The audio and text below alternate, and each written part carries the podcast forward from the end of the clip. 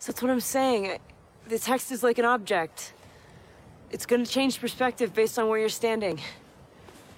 I don't know. Hello? Can you hear me? Can you hear me? I missed you, baby sweet. It was a day. hmm? It was a day. Seeing this too. From Seattle, we're drinking the movies. Welcome back to Drinking the Movies. Today, joining me is Anna Harrison. As always, I have to introduce her as our resident Marvel expert and uh, MCU phase writer of one through three phases. Thank you for joining me today, Anna, to talk about one of your loves, Marvel. Thank you. Also, I want to say that I showed this or I made a friend listen to the, I didn't make him, I suggested that a friend listen to the Doctor Strange podcast. And the first thing he told me was the intro was really awkward. So, Eric, shout out to you for calling me awkward. I hope this is even worse. That's a very awkward introduction that you just got finished with. Um, No, that's exactly the plan. Those uh, carefully considered words. Um, very professional of you. As always. Um, well, without any more belaboring, let's get into first impressions of David O. Russell's return to the screen in Amsterdam, starring John David Washington, Margot Robbie, and Christian Bale. Harold, I don't know what you think you're doing. Excuse me. Hello. Got a dead white man in a box. Not even a casket. Doesn't even have a top on it. In a pine box of old wood. Who do you think's gonna get in trouble here? Do me a favor. Try to be optimistic. You don't get here without things starting a long time ago. So, two soldiers and a nurse found ourselves in Amsterdam.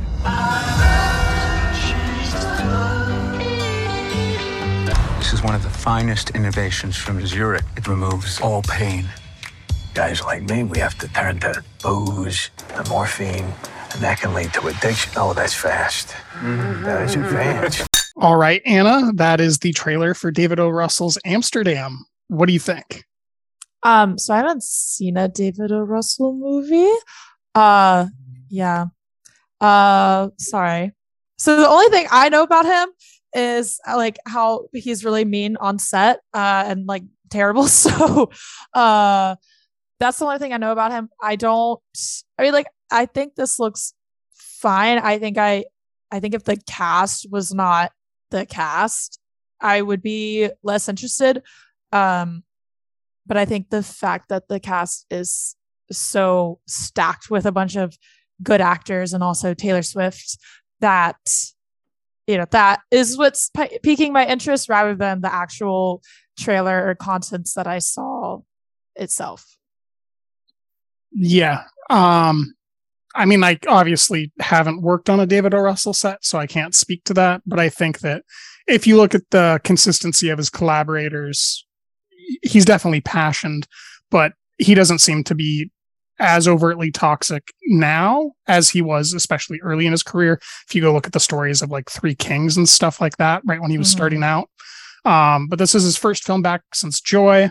And if you happen to see me watching this trailer for the first time just now, I depicted that word. You I did, yeah. love David O. Russell quite a bit, and this is what I like about him.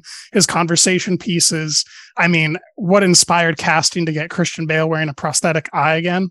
Right, first in The Big Short, now here. It can only be as good as The Big Short.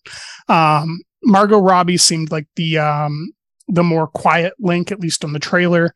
Um, but I really liked the sense of tone and place that I was getting from the film, and I'm probably going to absolutely love it, just as I expected. Good. Great. I'll probably see it. I don't really know. I, I hope that I can talk you into it. Um, is there anything else you want to say about it, or should we hop over to the trailer for Dan Dan Trachtenberg's Prey? Um, I just want to say that I think it was pretty rude that all of the actors got like individual names except for Alessandro Nivola and M- Matthias Schoenaerts. Yeah, whatever. The guy, the, I don't know how to pronounce his name, but you know, Farmer Oak and Far from the Madding Crowd. Wow. They should have gotten individual names too. That's all I'm saying. They deserve it. Well, I'll I'll forward that note to the trailer editors. Thank you. I appreciate it. You're welcome. Uh, well, without further ado, let's look at Dan Trachtenberg's Prey.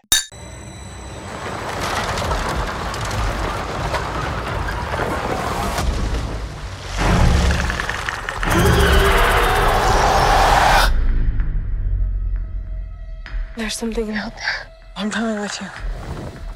You can't. I'm trying to protect you. Protect me from what?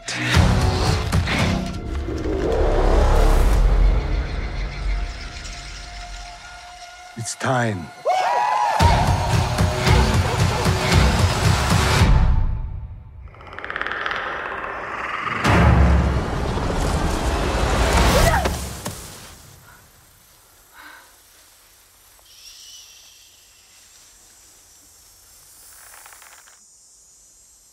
All right, Anna, our second Marvel tie-in of the day out of two already. Prey, which stars Amber Midthunder, who was um, a significant character in the Marvel FX show Legion, um, and Great Dan show. Trachtenberg's. Huh? Great show. It was a fantastic show. I'm glad that you agree. I wasn't sure that Yeah. you'd seen it. Um, and Dan Trachtenberg's follow up, I believe this is his first film since 10 Cloverfield Lane, or there may have been one in between. But what'd you think of the trailer? Well, as I was saying before we started recording, never seen a Predator movie. So, knowing nothing, um, I think it looks pretty interesting. Obviously, I don't know like the deep lore or anything behind this. Um, so but I liked the like meshing of uh I don't know. At one point there was like a looked like a laser pointer on some guy's face, right? So it was like this cool meshing of like that future, like modern slash futuristic technology, and then like I don't know when this is set, but like early early Americas with uh I don't know when is it set? I mean, it's got to be the 1600s or Okay. earlier, probably. But according to the synopsis, it's 1719 on the Great Plains. Oh, interesting. so. I'm wrong. Okay. Oh, anyway, like that was a cool little mashup. So it looks intriguing to me, knowing absolutely nothing about anything. Yeah, I don't think that the lore is too important. I know Right, that that's something I- that you yeah. do tend to be a fan of, but I think that the films either work or they don't work. Um, the first Predator, I think, works immensely, and this seems to be showcasing what he did really well in 10 Cloverfield Lane, which is this kind of claustrophobic feeling, even though we're on the Great Plains. That whole trailer made me feel like she was very much stuck and had to Mhm. hide and run and um, fight to to live as the or fight to survive as the um the trailer put it. Um, I don't know that as the film plays out and we see more of this CG that it'll be blended properly. There was a that invisibility didn't look particularly convincing, at least on the screen that I was watching it on just now in the trailer. Um, but you know, we'll wait to nitpick the CG until we see it. Sure, sure. Um, well, if there's nothing else, then let's get on to Taika Waititi's Thor: Love and Thunder. The only ones who gods care about is themselves. This is my vow. All gods will die.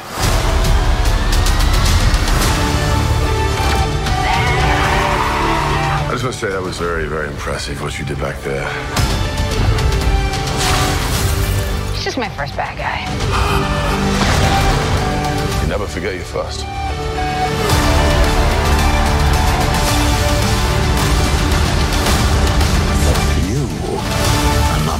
The other gods of kill. Because I have something worth fighting for. All right, Anna, I know that you don't have anything to say about Thor: Love and Thunder, so we should probably just move on to the other titles. Is that correct? Yeah, absolutely. I concur. Although I Um, will say, I think, well, I think I have less to say about this than some others, and I think that's a bad thing. Oh, well, at least you're Yeah. willing to say it's not perfect. That's great progress. Hey, I hold on. I think I've been very willing in the past to admit things are not perfect. Okay, thank you. Yes, but for like, this conversation and all of the critiques that I'm going to have, I think that it's gonna. I, I think that we may come to a clashing of heads on some takes. Okay. Um, but why don't you kind of outline properly within the MCU Phase Four and the the film, kind of what the synopsis is or what's going on here? Um, well, as as we know, Thor is he's he's had a lot of people die recently, and so he's a little sad. Um, because so his dad died. Well, first his mom died, then his dad died, then his brother died multiple times, and then Jane dumped him off screen. And Thor Ragnarok, Jane being Natalie Portman's character, who was not in Ragnarok because Natalie Portman was like, "I'm done with Marvel," and then Taika Waititi was like, "Come back," and she was like, "Okay." Um, so he's depressed. Um, oh gosh, it's uh, sorry. The thing is, like, I just feel like the plots of so many Marvel movies recently have just been like get from point A to B, and like that's it. Know, and there are, like, add no in a new side character that has superpowers by the end. Don't forget that. yeah, that. but but there's like no interesting detours or anything. Like it's literally just such a straightforward whatever. That's a whole different thing. Um. Anyway, I have the video depressed. game complaint about this and a second film we'll talk about. But yeah, it Mm, definitely feels like Fetch Quest. Yeah.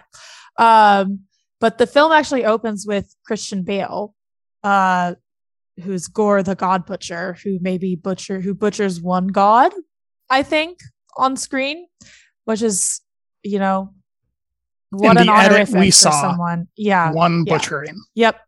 Um, but his daughter, they're eh, they're dying, and so he's praying to his god to save them. And obviously, nothing happens, and his daughter dies. And then he ends up finding the god, and the god's like, "I don't care." And then he finds this the Necrosword, uh, which is a sword that can kill gods. And then he kills that god, and is like, "I hate gods because they don't do anything." And then it's like, oh, we're back to Thor. He's depressed, but it's also funny, and the Guardians of the Galaxy are there, and um, yeah, there's not a whole lot of connective tissue, I would say, between this and the rest of the MCU. Uh, like at least, like obviously, there's connection to the previous Thor movies, and the Guardians are in it for like 15 minutes. Um, but it doesn't rely a lot on, you know, previous installments other than just having a background knowledge of the character, which that is pretty refreshing, I think. Other things, not so refreshing. But what can you do? Uh, you can expect better. Yeah. Um, okay, that that is a, a fair assessment of uh, kind of the overall stuff of the film. I think that my um, reading of it is probably in line with yours. My sensibilities maybe are just a little bit more stern. Um, The opening sequence with Christian Bale, I thought looked actively bad and was a really slow, bad way to introduce the film. I understand why you would do that narratively. Um, but I would say that a lot of these issues in the film probably do squarely belong at Taika's feet and his co-writer, um, who I don't remember the name of. I know she wrote Unpregnant, I think, and maybe has a couple other titles under her belt. But this is, uh, you know, a notable departure from the the I think quality writing and understanding of rules that Thor Ragnarok actually had underneath it. You know, it was from Jennifer the team that made it. Kaytin Robinson. Okay, there we go. And she Yeah. she worked on Unpregnant, right? And Mm, um, yes. a couple other And features, I think. Sweet think. Vicious, this TV show. Um anywho. Yeah. Um, so I think that the the writing is kind of where the problems for this begin. And if you just go back and you look at Thor Ragnarok and the writing team there and how well they understood um kind of the interplay of characters between Hulk and Thor and the worlds and everything, it, it was a lot more controlled within the the universe to me. Mhm. Um, whereas this is like he figures out what's canon and then just kind of lets loose on it, you know, with the um the the goats, which I do like seeing, but um I I don't know that that played particularly well. Um and then I really think that it loses control of its tonality due to the editing. Um, from what I could dig up, there's at least four editors for this film. And that's just such a mishmashing of tones. And I think it really showed up for me uh, on the IMAX screening when they were changing aspect Mm. ratios on the Comet, particularly. Um, it was just really, really wonky. And then there's all my problems with the CG and everything. But how do you feel about the noises that I'm making? Um, I mean, I feel like, uh, well, at least for me, not to say that these criticisms of like editing and also, the, I mean, the the visual effects did look bad. They, I don't. There's been a consistent problem in Phase Four where I think they have simply overextended themselves, and then um, the visual effects almost basically across the board have not looked great. There are moments where it looks good, but I like uniformly no. It's been a it's been a no from me. Um, I was reading a couple pieces. Some were like properly published. Some were just Twitter threads of artists that work for the Yeah. contracted firms. I don't know if you mm-hmm. saw any of those Yeah. where they're mocking up like multiple different ideas for the same exact scenes and they're not getting any feedback until like a month before it all needs to be finalized. Yeah. And that's like unheard of i- for quality images. Like if you were to compare that, say, to Avatar 2, which took 10 years, like just the animation differences are Yeah. glaring. And um, I'm sure that you know more about what the animation um, timelines looked like in like phase two and phase three. But those those CG images I think did look a lot better up until something like Black Panther, where I actively remember how bad the wall scene looked, where everybody was like sitting in a pocket in the wall during Yes. the uh, yeah. The, at the waterfall. exactly. Yeah. Yeah. Yeah. It's definitely. Um, I feel like they're doing too much too fast, and I think the quality was much better when it was more controlled and slimmer. Um, but anyway, so but to say, I think a lot of my criticisms, at least with this net this phase four of the MCU so far, um, just because like I, you know, my love of Marvel is mostly rooted in the characters. It's not like, oh, I really think that uh this, you know, Iron Man 2, well, that's a bad example because that's a bad movie. Never mind. Uh, But it's less So you want like, a good movie, Thor: The Dark World? okay. wow. Well, okay. Um, but anyway, my love of Marvel is mostly rooted in like the characters and um their arcs and everything. And I feel like phase four has kind of dropped the ball on that, where they will just kind of, I don't know, just kind of like assume that people will care about these characters from previous installations and they don't actually give anyone anything that significant to do um or they do but it's like it's hidden underneath all the the plot machinations or like the bad visual effects or i don't know it just all seems like nothing has the weight that things kind of did in phase one and two when they were trying more to set up things. This is just kind of like oh we're continuing this thing and people already like it. So we're not really gonna pay attention to you know we're gonna have some throwaway lines about Thor pushing people away because he's lost a bunch of people, but we're never gonna show any of that. We're just gonna assume that people follow along and care still. which And is not- agree. yeah, which is not true, and it's also very frustrating because as someone who's again love of the MCU is founded on the characters, to see no one really care anymore is uh very maddening because I'm like because I don't again and I had the same problem with Doctor Strange. I feel like there are very interesting kernels there, interesting places to take these characters that are right there, and then they don't really follow through on anything. So that most of my complaints about this movie come from that. Um, but I mean, I will agree. I think also just um, technically, it was not.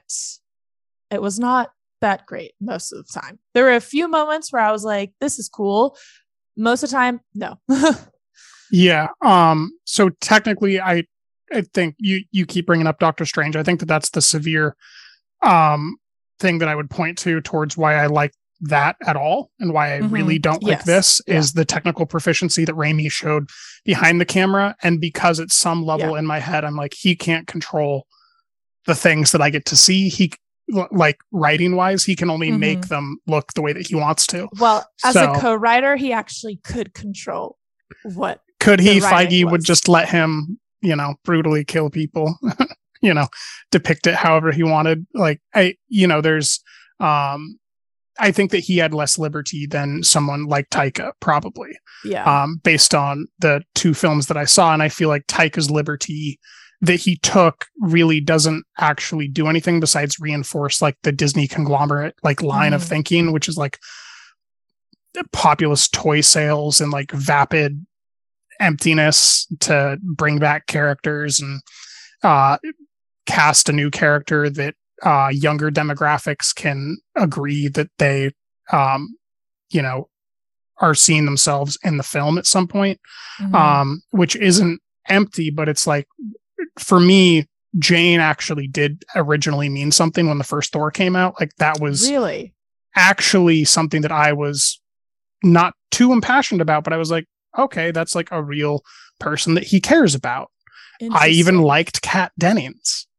I I had all sorts of things when the original Thor came out, and by Ragnarok, I was like, this is all over. None of it matters. Mhm. You know, we're moving in a different direction. And then to resuscitate both of them and Stellan Skarsgård's character here, even in those just brief moments, but a long sequence for Jane, obviously, it just I didn't.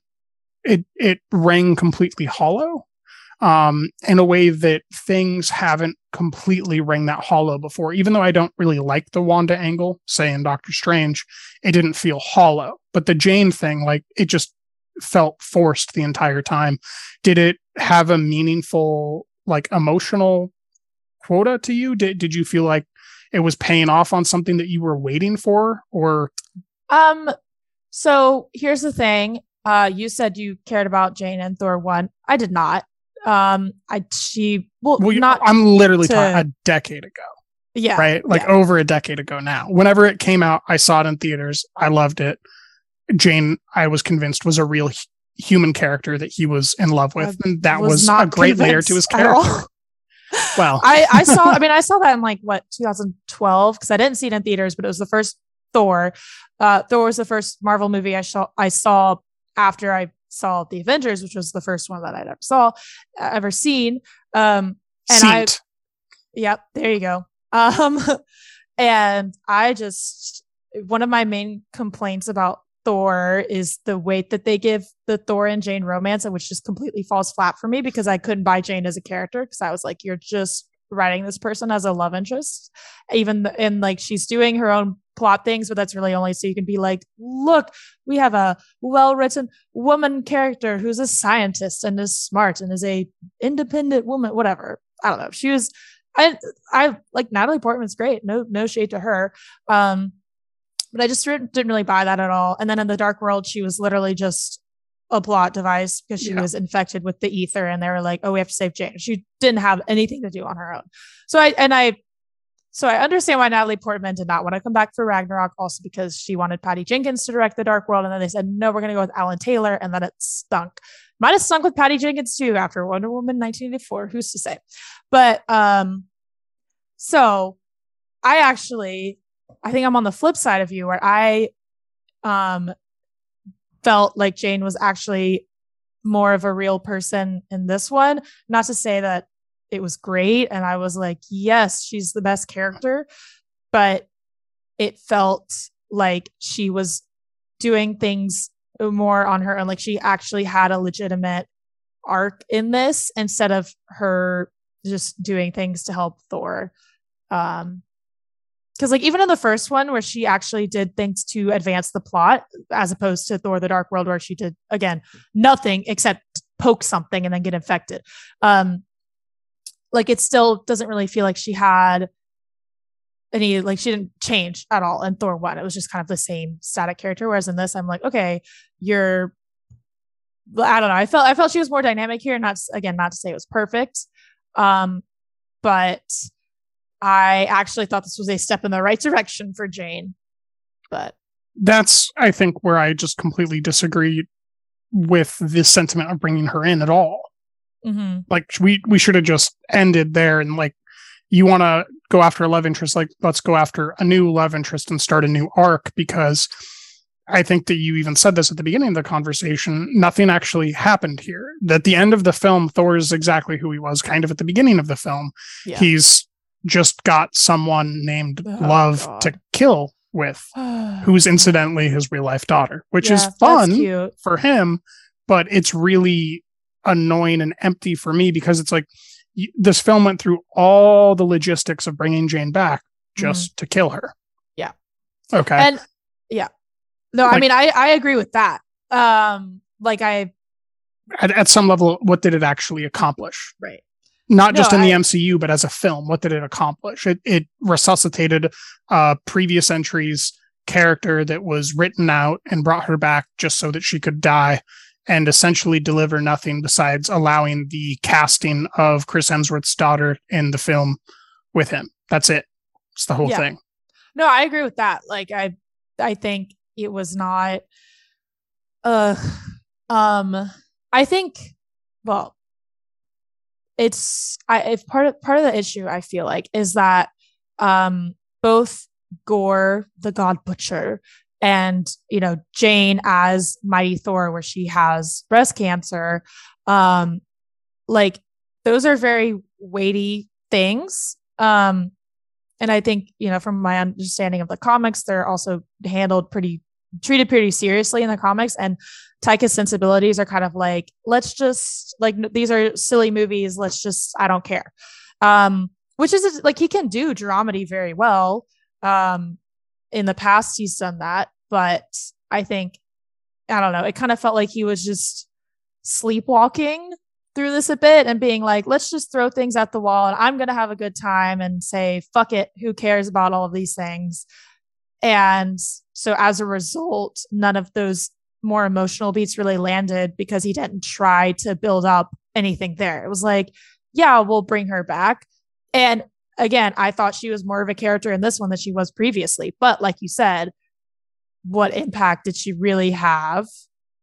Um, and then with Gorr, like that, uh, you know, same complaint that I was talking about earlier, like having someone call it be be called the God Butcher and have him really hate the gods and really have uh that that could be a really interesting way to make Thor question his authority and his role in the world. And I think, but they don't they don't do anything with that. It's it's nothing.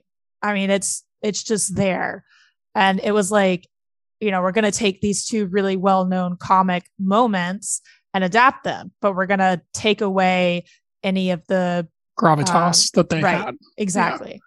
um there I, so i i don't know that this version of thor would ever get me on board with the jane breast cancer uh, becoming mighty thor thing. Um just this current canon maybe like a deviant timeline or something but i just i i can't really buy into that. I could have bought into Gorr very seriously but i I, I don't know what you think of this, and I'm probably just uh, on an island alone. But at some point through these, however many films there are, as we're traveling the multiverse and the cosmos, I'm a little bit tired of every main villain speaking the exact same language as our heroes. like at some level, I want them to speak a different language and read subtitles and have them feel like they are of a different culture and that really showed up for me with Gorr, where it's like this guy is living on a desert planet and his daughter died and he's speaking in English. Like it doesn't really, none of the stuff that they're trying to set up really feels that way. And I don't have that complaint when we go to the God world and we watch Russell Crowe speak English because Zeus is like a earth god. Mhm. And we see those other gods in the council sitting around each speaking in their own tongues. And it's stuff like that that's like a little bit star warsy where i actually appreciate seeing the other culture of the galaxy or the multiverse whatever it is at this point. Um and i really just am being driven like and i i don't even know i just can't take anything seriously at this point because all of these monsters and villains that are coming from the far depths of the galaxies speak perfect English when they show up. Well, I will tell you, at least in the Guardians of the Galaxy movies, if you see when they're like getting processed through the prison in the first one, there's like um I think there's at least one moment where it's like implants, universal translator. So the Yeah, Guardians no, at I least have an that. excuse. Yeah. yeah. And I actually have uh, other points I want to make about Ragnarok and Galaxy against like a film like this. Yeah. But yeah. Um, yeah, I mean that's not a complaint that has weighed heavily on my mind, but now that you bring it up, I'm like, that would be cool. I don't think it's it's I definitely don't I, I definitely am not as um like I definitely haven't thought about it as much as you have. Um and I don't think my enjoyment will be ruined by everyone continuing to speak English. But sure, would be cool. Earth's mightiest he- heroes speaking English. I can I can see that. Not Mhm. all of them because that just seems absurd, but I mean largely I can see that. But like I don't know from the furthest most distant galaxy and multiverse, I, I lose a little bit. Just lose it a little bit. Um but um yeah, so the points that I was alluding to a moment ago about Guardians of the Galaxy and Thor Ragnarok, it, and why I really still like Thor Ragnarok is it felt kind of punk rock. It felt Mhm. very uh like teenage like the these aren't your parents superheroes type of a thing like it, it was just very fun and spinning the mcu in a little bit of a more um angsty direction and thor ragnarok is like a complete stripping down like disneyfication of what i thought taika style was you know um depending on your sensibility you do or don't like jojo rabbit but at some level the I like it. overwhelming joyfulness that he depicts Hitler with is absolutely hilarious and um, at a meta level, like just very delicious to someone with my sensibilities, um, knowing how angry it would make Hitler um, Mhm. to be depicted by Taika and all those different layers. Um, and so there, there's a little bit of rebelliousness to most of the films from him that I really like, and I didn't get any of that sense here. And you know he actually wrote this film and so i thought Mhm. that there would be much more of um that style present i did did you notice the difference in tonality or did it bother you at all Yeah. Well, I think so to use your word, I mean Ragnarok did have that rebelliousness in it. Um and sometimes that kind of not all the time. but I mean, sometimes I think it did go too far, which I've talked about in my MCU retrospectives. If anyone wants to go on drinkingmovies.com slash tag slash uh Marvel dash retrospective. It's on there. Um, but like there's so or there you could just search like whatever the name of the movie yeah, is. Thor Ragnarok retrospective pop it up. movies. Yeah, whatever. just thor. Um, thor will pop it up. um so anyway so and i think a lot of ragnarok was refreshing. Again sometimes i think it went too far. Like sometimes i was like this is i the thor in ragnarok is a very different thor than we had seen last. And i'm like maybe that's a little too fast. I think infinity war is the best the best thor because he's got the humor but he's also got like the gravitas but anyway that's the infinity war thing- is the peak of the mcu you're correct and I yeah. I mean except for Captain America Winter Soldier. But um anyway, and then like um and in Ragnarok, like they killed off the Warriors three, who were, if not big, at least somewhat important parts of the first two Thor movies. They were just like gone like a in a snap. you're talking about the superhero shazam yes. you're talking about um gosh i don't Ray know the other two Stevenson. Stevenson. Ray Stevenson, right? Who we'll talk about next in RRR. Yeah. Uh Hogun, who's a character that existed. I don't And- know. who that is.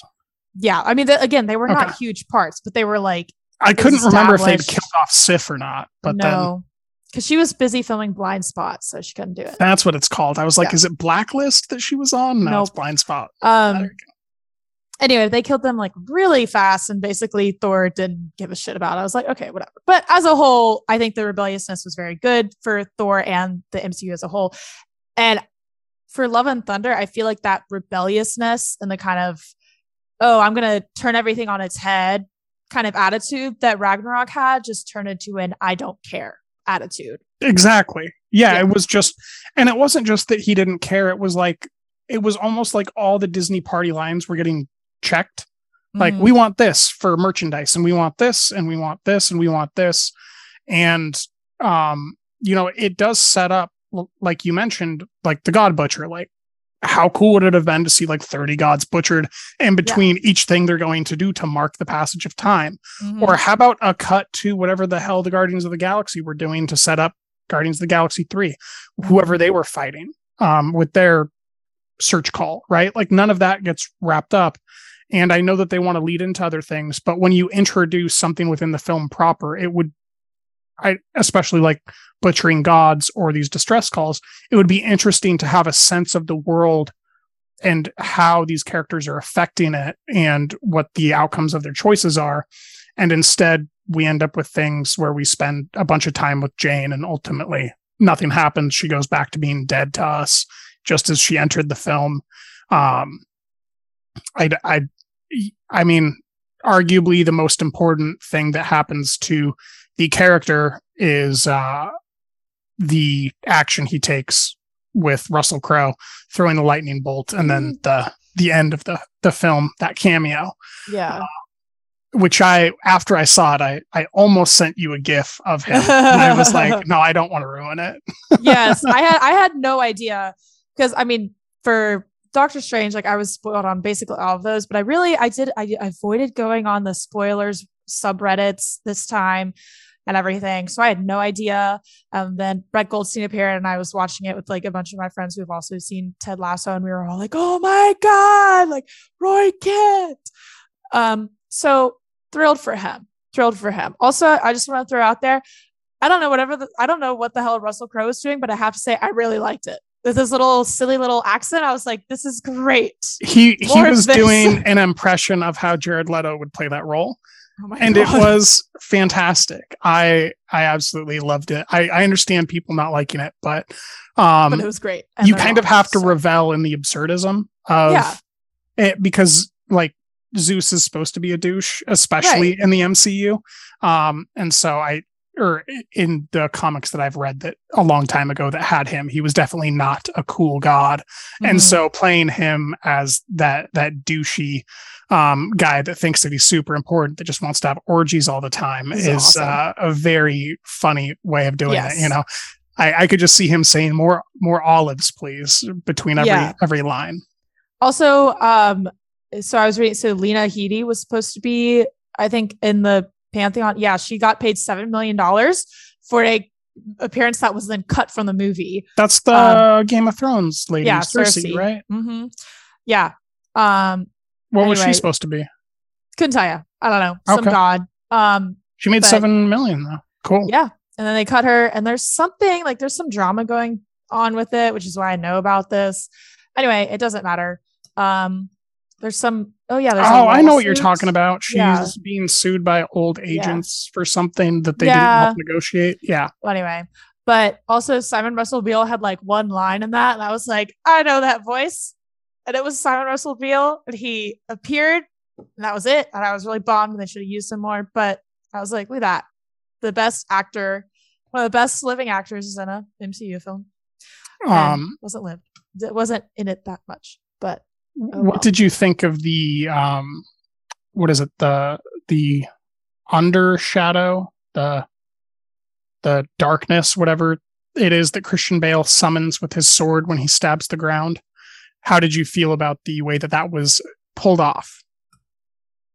What I literally, I think the fact that I can barely even remember any of this is pretty indicative really you don't remember him like assaulting an entire town No, I remember that, but I'm like, sword? could I tell you? Could I tell you a single distinctive visual thing about that?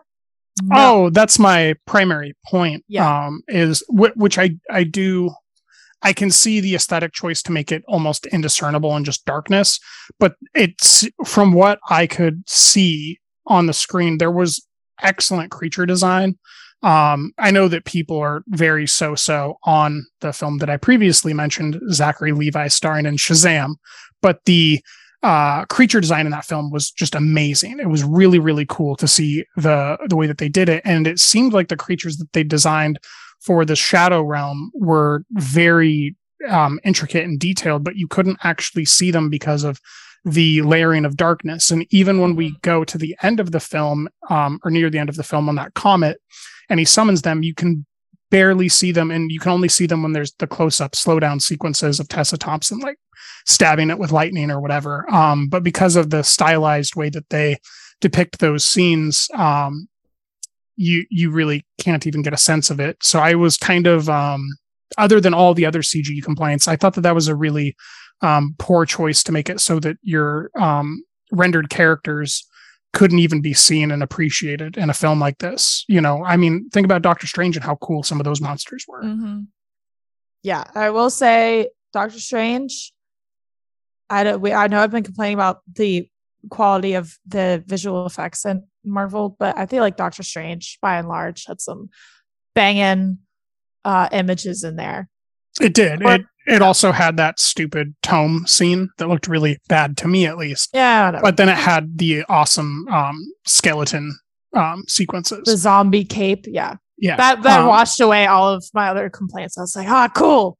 This one did not have a thing where I was like, oh, this is great. Like this looks so much better that I've forgotten about everything else. Like I thought, um, when they were on, they were when they were fighting Christian Bale and it was black and white, and there was like the only cover color came from the weapons illuminating people.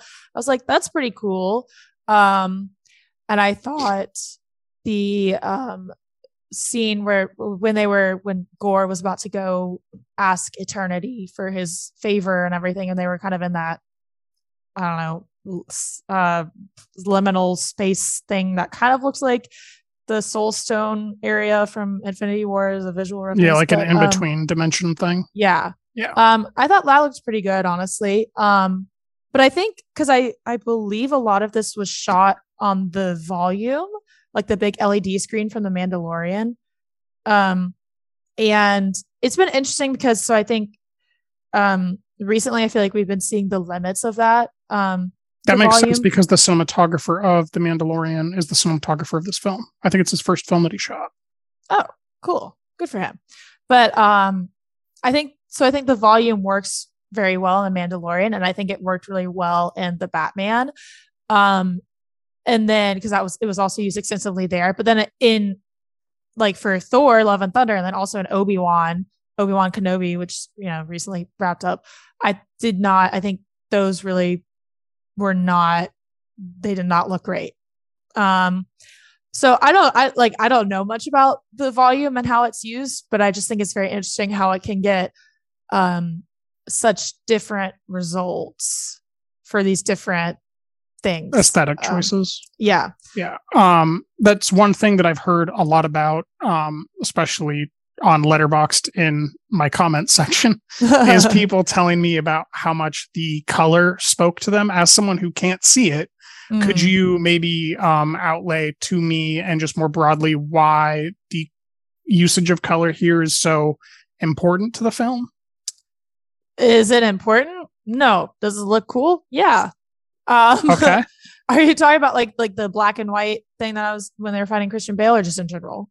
just in general, I can't see color. Yeah, So, um, um, I, and I've heard that not just there, but that throughout the film that it is um, richly saturated. I guess. So it is, but there's no like like depth to anything. Okay. Um, That came through on the CG Yeah. complaints that I had. um okay. And so i mean i i am all for marvel movies marvel movies having more color in them. I think that's needed. Um but it it felt a lot of this felt very flat.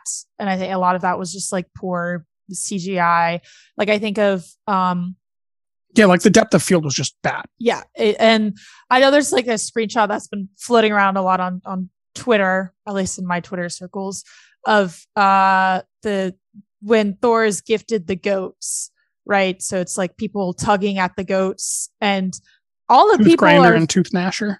yes and all of the people are like the the people the aliens that are doing that are, are like blue and purple and then Okay. behind them is also very bright colors but it just it looks incredibly flat and lifeless um so it is Yeah, like there's no rendered space between them. yeah Right.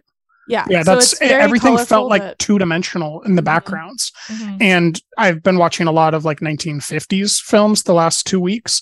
And what they can achieve with just a painting and its depth of field Yeah. compared to Thor, um, just, you know, anecdotally off of what I was watching, I was like, holy shit, this looks bad.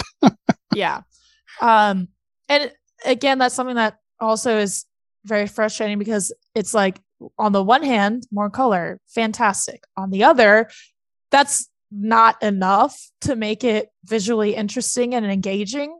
Um and it kind of seems like we've reached the point where it's just like oh a bunch of colors equals good cinematography. And you're like no.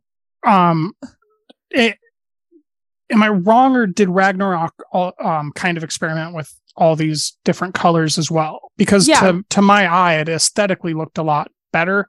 I don't think that it really had great cinematography i don't think taika's really a great cinematographer outside of uh, a handful of scenes in jojo rabbit that i can think of there's just really not great scenes that he's shot but he does have some really compelling, very fun action cinematography, like the uh, Hulk Thor fight sequences, and how Mhm. he'd move the camera um, from one of those characters fighting to the other. And I noticed that that was very absent for me here. Um, you mentioned the stylized thing where the weapons are glowing on the planet, and that just did not look half as good as those uh, Wonder Woman opening sequences do to me. You know, the Mhm. the Mhm. I don't even know what the proper way of um, saying those introductory uh, animated sequences are for the Wonder Woman films, but um, they're they're really gorgeous to look at, and it just didn't touch that. Yeah. Um, to answer your question though, yeah, Ragnarok was also like part uh, like part of the reason Ragnarok was so fun. It was like, oh look, there's actually color in this movie because um, I think Thor one actually looks very good. I will defend Thor one until the day I die. But um, oh yeah, Thor Branagh the- did a great job. yeah. It looks very um, good. people are so mean about it, and I'm like, no, Thor one is great. Uh, but the Dark World is like just a I remember to it look fondly. at. I haven't seen it in a decade. Yeah. yeah. Um, Thor: well, The Dark World is the best film in the MCU. Mm, Continue. Yep, yep, yep. uh-huh, that's exactly what I said. Um so anyway, so after the Dark World to have Ragnarok come in and be this literal splash of color was like very refreshing. And now, I mean, like I said earlier, it's the same thing, but without any care. Um it's just kind of like, oh, this looks cool. Let's see what happens if I do this. And it's just like I, I don't know. Um I don't I don't want to be making assumptions or judgments about people's lives, um, obviously, but part of me is like, Taika, you should just go back to New Zealand and maybe cool off, maybe stop, you know, take take your take your thumb out of your ass a bit and I don't know out. if he can back it down from his elbow that far. um and go go back to your roots and maybe stay a little humble i don't know it just feels like uh, I, Yeah, this is a the kind of a case of- of success, right? Where Mhm. it's like it very much feels like he was in he was in the hallway between his reservation dogs and um what's the uh the boat one? the boat one Yeah, he has another TV show that he uh runs on HBO um something oh our flag means death yeah our flag means death, right? Well, so he's he's like in the hallway between these two writers' rooms, and he's like, "I got things that won't work in either show. Let's toss him in the Marvel movie." You know, like he's just he's so busy that it, it really feels like he did not put the attention and care that he normally does into Yeah. his films, like Hunt for the Wilderpeople Mhm. or uh, Jojo Rabbit or even Ragnarok, where he actually had a depth of field and was very excited to like get these action pieces. yeah also i will say unrelated um i think the absence of loki was very felt in this i'm just gonna put it out there he's the best when his face showed up in the uh the jokey retelling from Yes. Gorm or whatever, it was like, oh from yeah, korg Korg. Yeah. There we go. it's like oh it's the best the best marvel character oh Right. he's not in this though I, I definitely missed him. I don't know that he's the best, Yeah. but I definitely missed Um, him. also, sorry, just to recap though, the Korg thing where he was literally giving a recap um, at the beginning of the movie to catch everyone up to speed. It was the same thing. It just it treated everything so flippantly. Yes, um, reductive. Yeah, and they're like I think uh, that can be fine. Um, I think it's good not to necessarily treat everything that came before in the MCU as like holy and untouchable because there have been bad stuff that came out of the MCU. Um, but it, it there's also I don't know there is a balance where you don't just say ah like who cares I don't know like that don't you don't have to completely throw everything out of the window. I mean again it was like a funny it, like they played off the deaths of all of these people as as funny and I was like I don't know you're trying to establish that your character is like depressed and is pushing people away because he's so scared of losing people again and you're doing it you're couching it all as like haha joke funny. Um and so then that you know that came back to bite the movie in the ass because when he's like oh you know i think i'd rather have someone and lose someone than not have anyone at all that's like okay it doesn't land. It just doesn't work um, because You're everything's a joke and absolutely matter. right but there the one thing that I will say is that there are some jokes and some layers of comedy here that I actually did enjoy, which is why I didn't have too big of a problem sitting through the movie.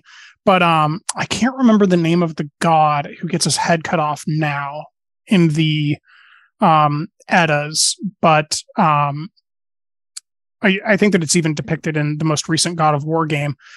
Having Korg's like mask not be tied to Valkyrie's belt or Thor's belt so that he could just flippantly chime in as they're doing these like uh-huh. crazy demon battles seems like a huge oversight because you're trying to make it silly and then you're removing Taika's voice of the silliness, which I think would have actually made it like more enjoyable to hear him chiming in throughout. And all it would have taken is, you know, a rope through his eye socket and then tying him to a belt. And then he could just chime in the whole time, which would have been funny. Yeah, honestly, I mean, like I, I feel like I've been really harsh on this movie. I was like, I don't know, I smiled sometimes in the theater. It was fine.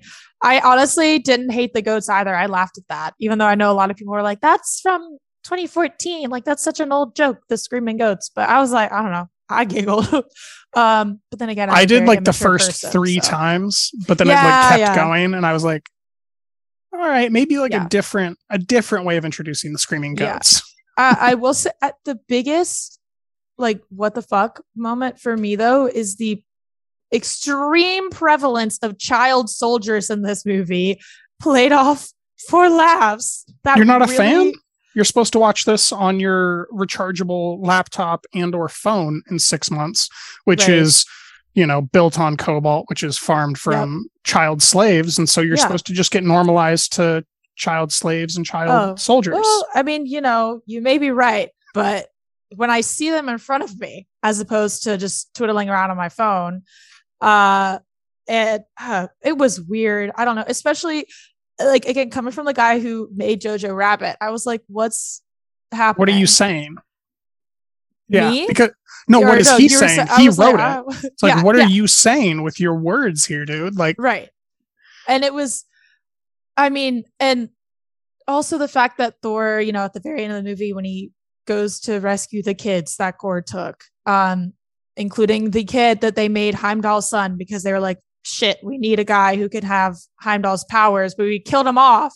So Lee has a son now. Whoa. Oh man, that was ugh, pulled that one out of their asses. But um Right. And that's why to me that that thing I was saying about like the Disney party line, like we've been hearing a lot about seeing yourself depicted on screen. Well, now mm-hmm. Disney's like, oh, we're just going to put children soldiers yeah on screen Ugh. after they're yeah. imprisoned as so that they have no choice yeah. but to fight.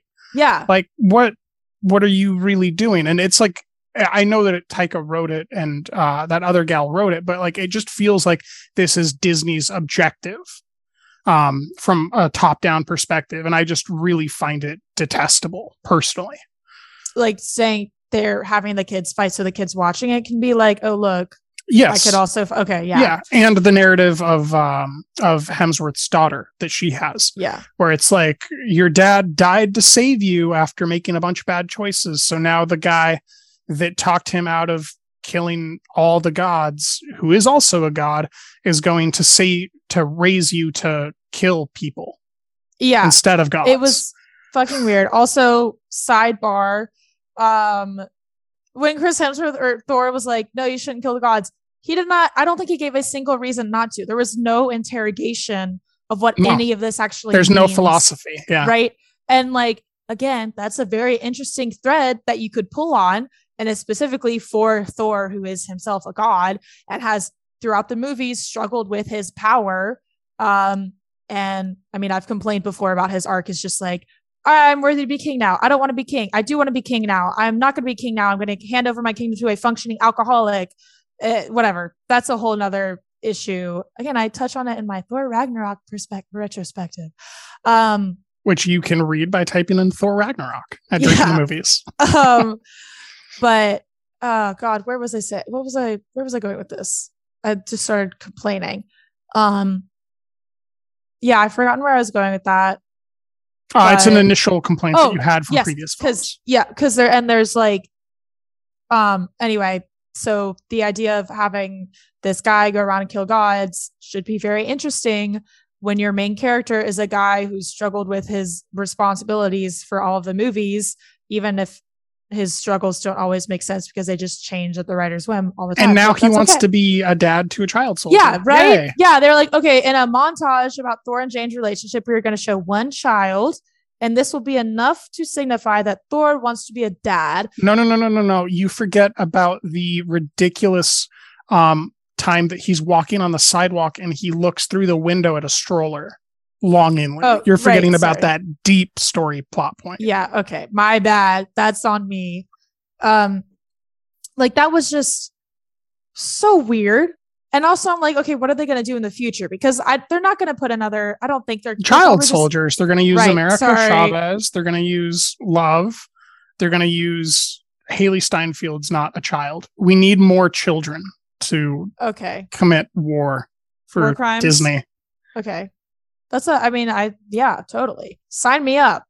Um but I it's just that was such a baffling part of the movie that like I had at that point I'd been coasting along of being like, okay, this is entertaining enough. Um and you know, I'd been admiring the arms of everyone involved because they all looked jacked as hell. I was like, good for y'all. Um and then I got to that point where Thor gives the children his powers briefly. And I'm like, okay, A, Why, did didn't you, do that? never do this before? Yeah, like for why- all of Wakanda, maybe. Right. Do you think that could have like won the war like instantly, maybe in Mhm. Infinity War, at least against everyone but Thanos? Probably. Um, yeah. So A, why didn't you do that earlier on adults? Um, and B, what? What's happening? It was, it took, it just took me out of it so much, especially because it was like, haha, joke. Here's a kid like killing people with her stuffed bunny as a joke. I was like, I- it was just so baffling. Like, I can't even have a response to it. In I a- would in a be like, different genre, "What?" like a proper horror genre, like where a child is like killing like monsters with her bunny, like I get it, but within the Yeah. context of like everything that the film is um doing and Disney at large, it, it just really feels weird. The one thing that I will say had the the most interesting, well developed and well told relationship throughout the runtime of the film is uh Thor's relationship to Stormbreaker. I was very surprised that the the most significant relationship arc in the film was between the god and his weapon. Yeah. Yeah. Um what a what a complimentary thing to say, huh? Yes. I just Not yeah. insultory at all. Uh-huh. Uh-huh. I mean, listen, the mere existence of Stormbreaker is kind of this again, this goes back to my point. Thor just like ping pongs all around in each movie because at the end of Ragnarok, he was like, I have accepted my power. I don't need a hammer. And then in Infinity War, he's like, I have to go on a side quest to make a weapon. And then this one, he's like, ah, I don't know. And then, Well, and, then at the end of Ragnarok, back. he plants it, right? And you're like, why did he plant it? Or was it Guardians of the? Galaxy? I don't remember. Well, he plants Stormbreaker, remember? This is at the beginning of this movie. no, he planted Stormbreaker uh, in a different film. Mm, no Yeah. comment. Yeah, with Groot. What? He definitely did. No, no, Groot made the handle in Infinity. Yeah, and then he like he stabbed it into the ground in a different film. I'm like Mhm. super sure that I saw that before, didn't I? you saw it in the trailer for Thor: Love and Thunder. I don't know. All right. Well, I'll leave that to you to get back to me. Okay. okay. Um, was there any other points about Thor you wanted to make, or should we get on to Ugh, Triple R? Gosh. Um uh it's just I don't I'm very frustrated because it phase 4 so far has really felt it's it's not serving. Not very good. f- yeah. Um and like I mean I like Shang-Chi, I like Spider-Man. Um I liked parts of some of the shows, but I think I like Doctor Strange. Oh end. yeah, I, I did. I did like Doctor Strange. I mean, I still had a lot of issues with it, but overall, yeah. And I like. I mean, I've liked parts of almost everything, um, but as a whole, it just it feels like they're doing way too much, and simultaneously is- doing yeah. yes, and the quality is suffering. Um, I don't know. Like I, I think back to like even phase one when they were just figuring things out, it just felt like everything had so much higher stakes that they really cared a lot more. And now it's kind of like, eh, who cares? We're gonna make a buttload of money anyway, so we're not actually gonna put an effort. And it's really frustrating because I'm like, I listen, I'm a big fan of you, obviously, and I've spent a lot of time writing and talking about the MCU, and it's getting like harder and harder to Forgive you. really support that. Uh, thank you. That I appreciate that. Um, and I well, no, I was to- saying that it's hard for you to forgive them for their oh missteps. yes, yes. Um, so I just want to grab Kevin Feige by his stupid little baseball cap and be like, "Stop it! I could fix this. Let me fix it. Whatever." I, I think that to me, just at a broad point, they've never been less self-contained than they are now. Like Mhm. when I go into a Marvel movie, I don't really actually care about the movie anymore because I know that the movie is not just about itself, it's about everything else.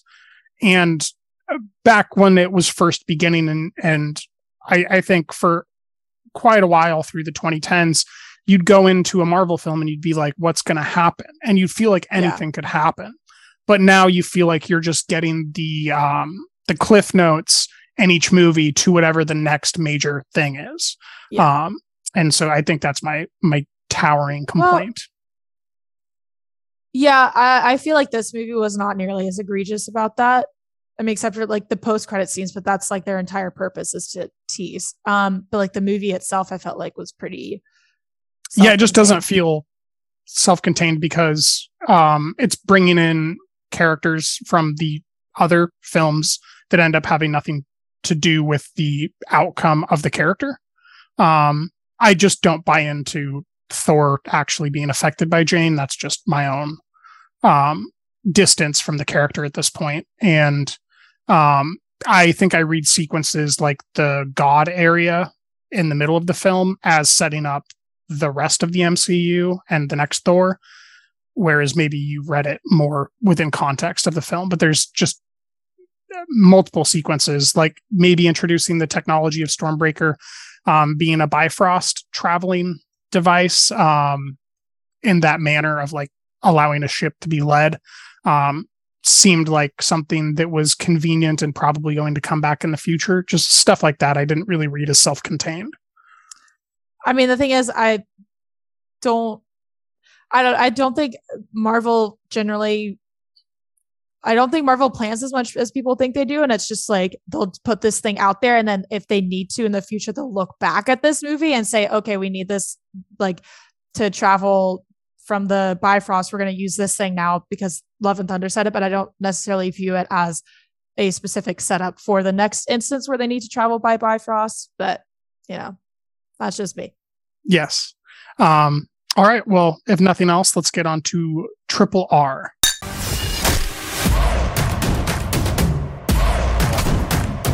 Brace yourself for round.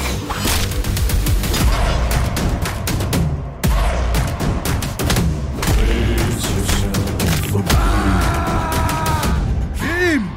ఈ నక్కల వేట ఎంతసేపు కుంభస్థలాన్ని బద్దల కొడదాం పదా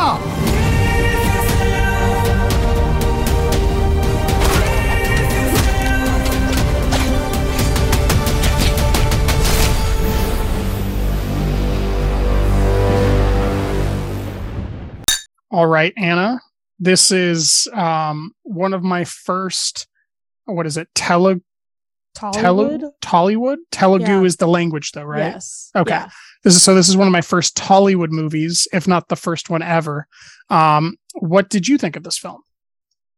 I mean, like, listen, I had a I had a blast. Um, this is like uh well, you know, I the Marvel movies, I some of them I have a blast in, but at this point I get I just get so like into the down into the uh dirt about like the details and everything. I'm like, oh, this is annoying because the character arcs and everything. And this was like there's no baggage about anything. It was just like here to have a good time and have some great dancing sequences and I was vibing. I had a great time. I was really mad um cuz I just I watched it on my TV at home and I know there had and I had tried to see it in theaters when it came out. I just like couldn't make the times line up. Um but I know I would have had even a, a bit an even better time in the theater. But I still had a pretty good time on my couch alone in my apartment. That's um a ringing endorsement. I think that I had less of a enraptured time than you. I really um was taken and kind of surprised by uh much of the stylings. I appreciate a lot of what it did. I don't think that I read it quite as favorably as you or Mhm. maybe I'm just less forgiving of things like CGI and you know the the technical um hangups that I have which you know at some level you have to acknowledge the budget of the film um Right. but I I do have certain things that I always look for like the quality of fire and CGI which was not very high here um but it, it is as you said very um fun filled with dancing and Mhm. busy and I I did appreciate that about it. Um I also I, I don't know that I like, but I at some level respect the revisionist history narrative of the film. I don't think that I read the characters um the way that everyone else does. Um I, I think that there's a little bit more happening under the surface of the film that is questionable about what exactly it's saying, like we were just talking about with Thor. Um, Mhm. But I don't have a complete understanding of the history of that area, so Yeah. I, I can't really assuredly um, make those sentiments here. But um, yeah, it it's loud, it's bright, it's bombastic, and there's more than one tiger scene. So at some level, uh, how could you go wrong? yeah i definitely think um like i didn't have as much of an issue with the visual effects in rrr as opposed to thor because i mean a thor has a much had a much bigger budget um and Like b 80 times probably Yeah. bigger. um i think thor's like 200 million and this was like what 70 million um Oh, was it that much money? it was that I- much I it was because it was the most expensive tollywood film made i believe um I wonder what the movie's budget is without um, marketing. Okay, it was made on a budget of $72 million. It is the most expensive Indian film to date. Wow. okay. yeah. I I am much less forgiving of it then. I thought that it was made for a lot less money. Um. So well, but um I'm more forgiving because A, it was less expensive than Thor, even if it was not cheap. And B, it felt like not uh, it felt like there was like a just a playfulness about the whole thing that I was like, you know, I I it doesn't it didn't need to have perfect visual effects um because it wasn't it was just I wasn't trying playful, to right. necessarily be that. Yeah. Yeah. Um. Yeah, I was thinking it's maximalist absurdism. Like every layer of the film is just wrinkled with absurdity. yes. From the the saving of the child when they do that hanging feet on the bridge and they amazing. they wet the flag and wrap it around him. Like it's just and and it's not just absurd it's like the most amount of absurdity you can get while still having forward momentum. Yeah. um i mean god the what i i think my favorite kill is he shoots the guy but the arrow stops in the tree and then he runs And up and he kicks kicks it in the arrow into the guy's head um after it narrowly misses his eye and it's not good cgi but it's just very satisfyingly stupid Yes. Yeah. So I mean, I don't have nearly like the same gripes that I do about Thor's visuals with this one because I'm I was like, yeah, this is movie is setting out to have a good time and I'm having a good time. But like, I mean, like you said, and I to cannot- celebrate facial hair. It's really Yes. at its core, it's a celebration celebration of facial hair.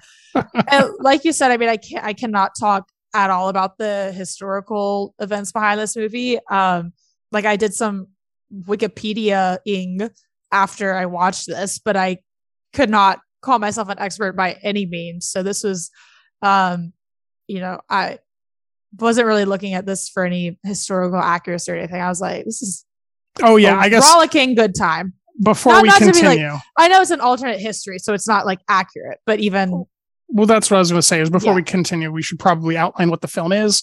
right. right. um RRR is um oh boy what's what's the terminology for it again rise revolt and resist is there a resist in there that sounds right so it's it's some of those words um and it's a hundred percent accurate retelling visually of the history of two celebrated revolutionaries um, in the 1920s of their home country, which is like an undefined India, Pakistan, um, maybe more. I I couldn't really determine if there was other countries that were being wrapped into this, um, but I, I did get the sentiment that there might be other um, nations or island nations being wrapped into this.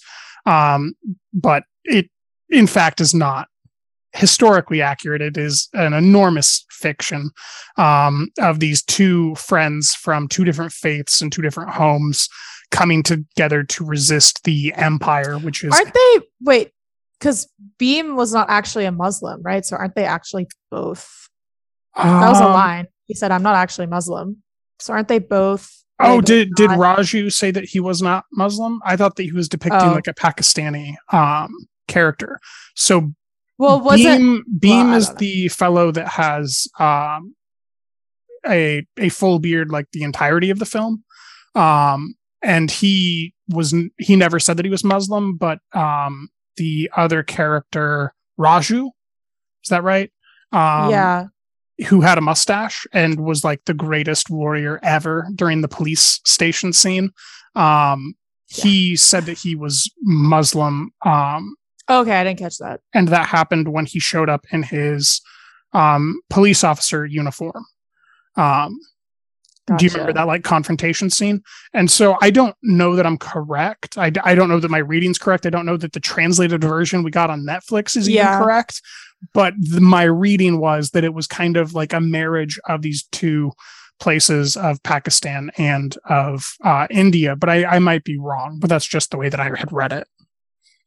i you I, you might be wrong but you might be right i don't know i couldn't tell you Yes. Um, so, anyways, Ray Stevenson is at the center of our film as the Yes. um, the evil Scott Buxton, Mhm. and he has a tremendous rifle with a glorious scope on it, and an evil wife who I do not know the name of.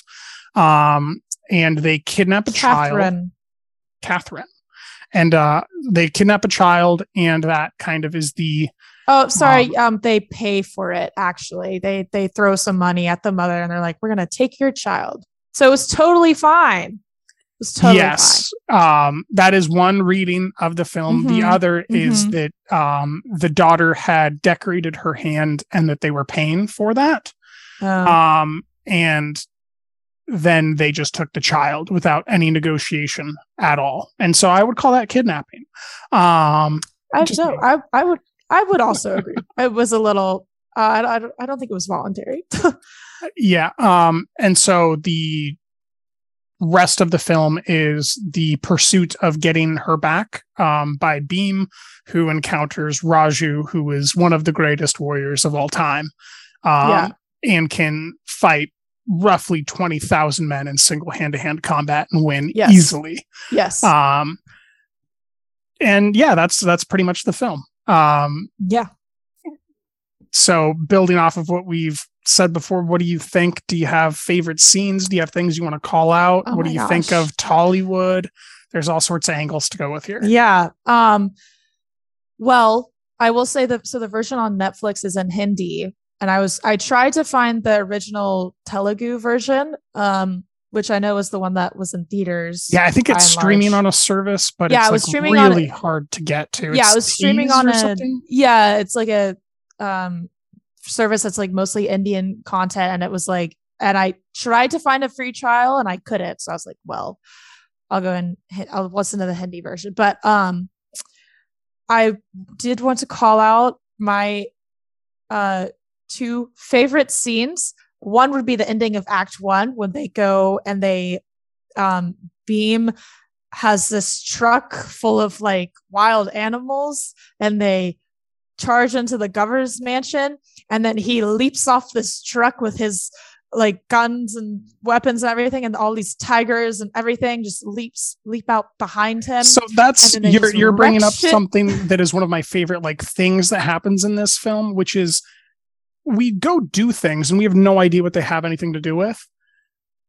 Like he he's getting a wolf to chase him early in the film. We're like, Mhm. I don't know who this guy is. I don't know why this is happening. yeah And then great the wolf introduction also get, gets his So ass sick. kicked by a tiger, and then Bheem's chased by a tiger. They kidnap the tiger, and we just go to a different scene, and like we don't have time to go. What was that all about? Like why why did we just watch that scene? And then that same thing happens with the a young boy who's like, oh yeah, I can shoot things from twenty thousand miles away under the sea. And uh, hit him square in the eye. Um, so the way Mhm. that those payoffs happen, I I really love, but continue with the siege on the palace. Oh no, I just want to say that was I literally I, I think I was sitting on my couch and I think I like squealed with joy because I was like, this is so cool.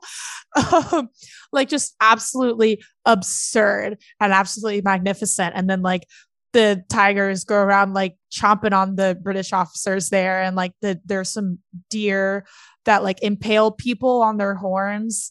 Um Oh yeah, there And was a like- horn used in the main fight against uh, Stevenson, right? Or no, no, it was the the bad guy that had the key that he yes, slams his arm down on and then Oof, yeah. gets it. was- And then um, there's yeah. another scene where Bheem um, a, a leopard casually gives him a hug with its claws, and he Mhm. rips it from his back and he throws it as a soldier. And I was like, that's one thing Marvel doesn't have. I know. It's heroes wielding wild cats. they simply do not have the balls to do that. Um, and they should. It would be much better. But um, I thought that scene, I was just like having a blast in that scene. And then also the second scene that I want to call out is the um dance, the big dance sequence. Which one? There's two. Uh, like the the the first one, like at the okay, the one in the film, wedding. Yes, right. The one that's not the credit stuff. which was um, amazing. One of the best oh, yeah. credit sequences this year, if not the best. um when you know Bheem has been invited by what's her face the british chick Cassandra, apparently- maybe i can tell you no jenny jenny Jenny. Who apparently according to wikipedia that was originally supposed to be da- uh, daisy edgar jones. Fun fact. Um yeah.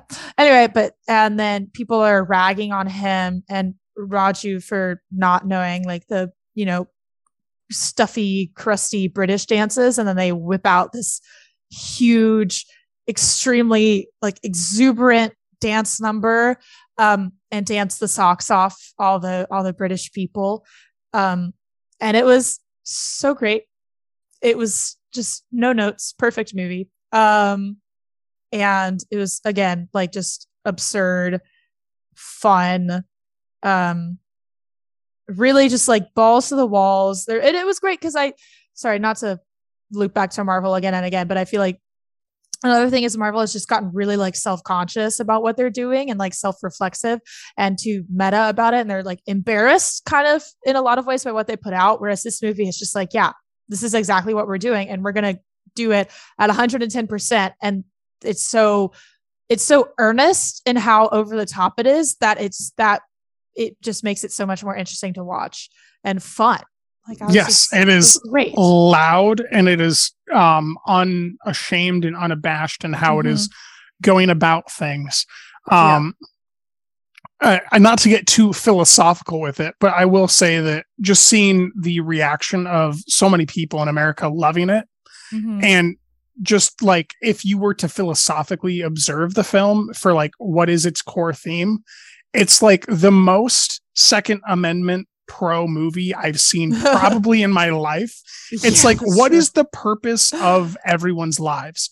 It is to sacrifice for your people to go get arms from the Have the right imperialists arms. Yeah. so that you can bear arms against any oppressor that comes your way um and the like consequences of you not having those weapons to begin with um and i just thought that that was like a really interesting philosophical like theme that it has under it um about maybe contemporary indian politics or however you want to read that um and then just how much north american audiences have been and global audiences have been flocking to it i think it's a very interesting like theme that people seem to not have any issue with um, and are simultaneously loving the, the film. I Mhm. w- won't get too political. I just think it's a very interesting note about how the film plays.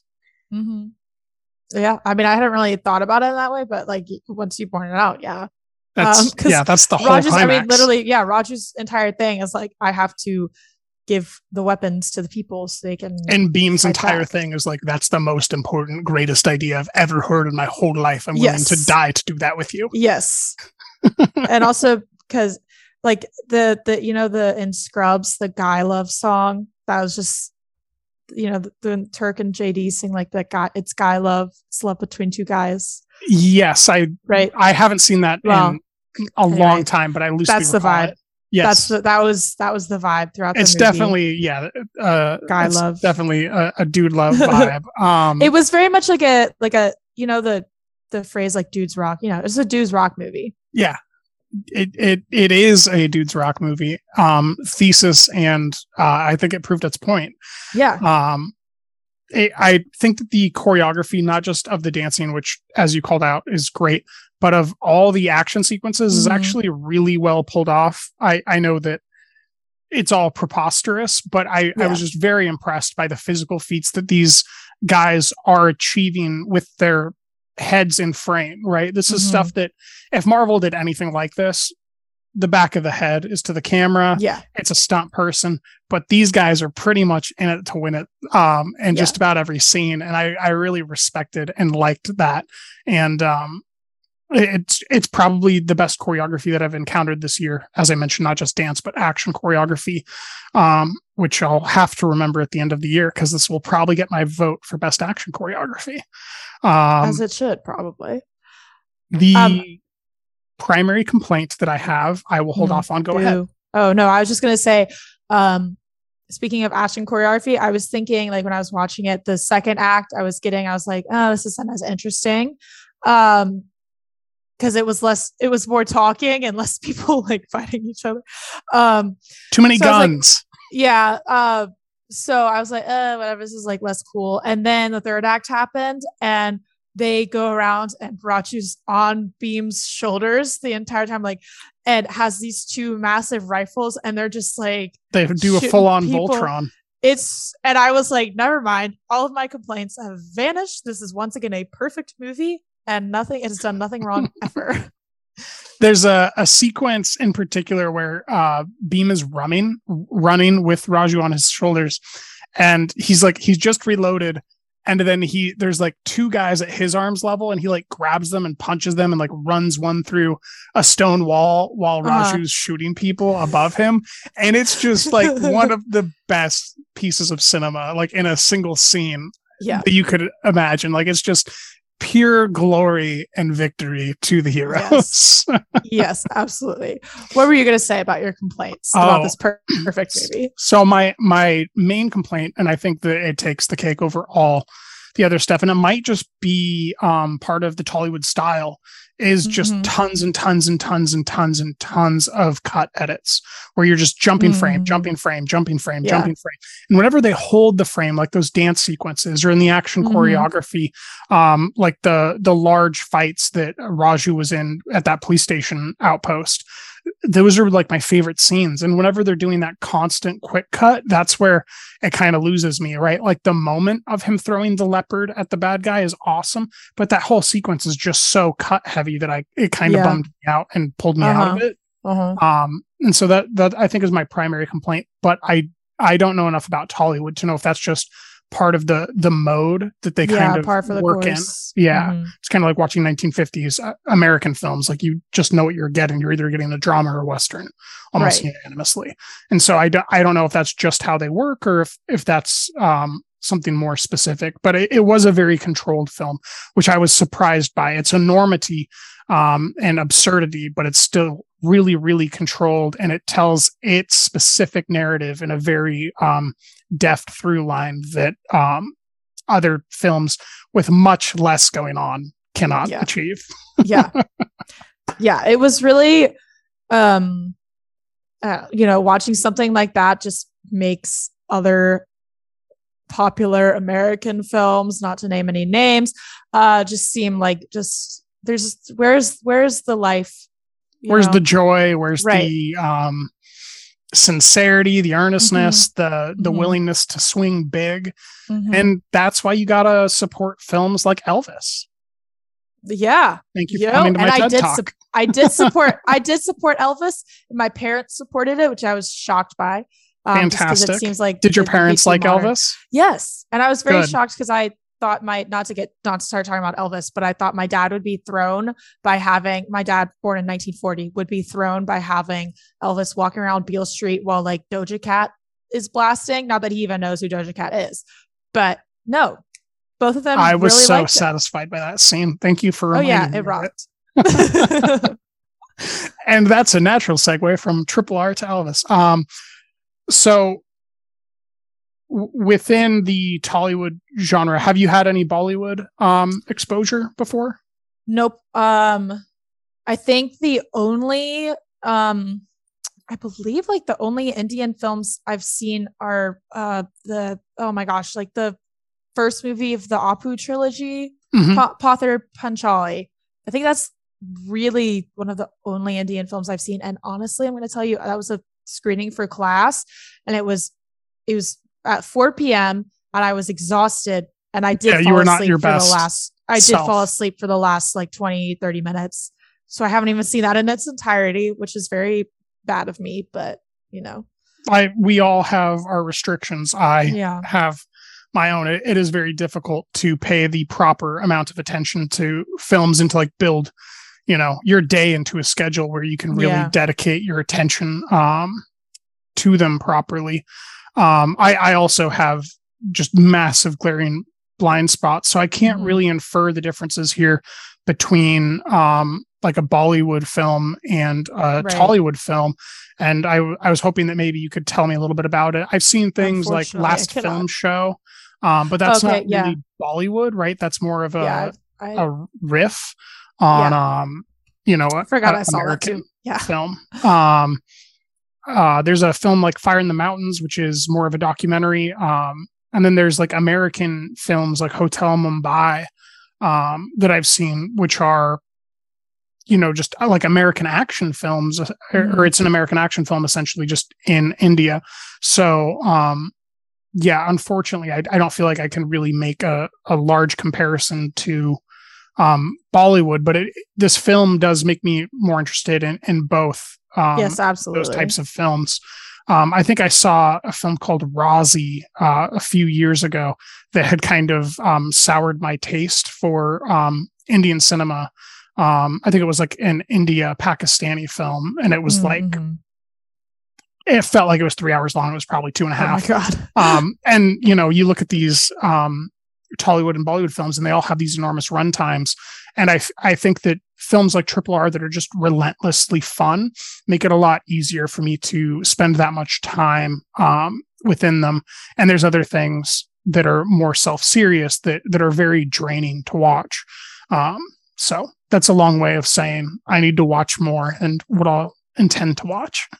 yeah, no, this definitely made me want to um, check out some Tollywood films because if they're anything like this, Specifically from this director, right? Time. Yes, absolutely. Like this guy, he rocks. I don't know anything about him. He might be a terrible person, but from this alone, he rocks. I know two things about him. He makes a very exciting movie and he appears to love porn stashes. That is the two things that I have figured out about SS Rajamouli.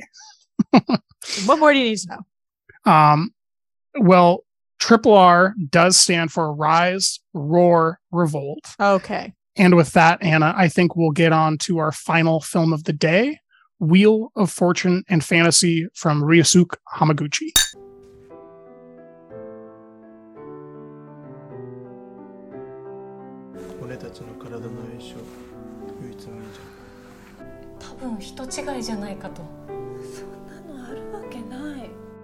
好きな人を傷つけることしかできない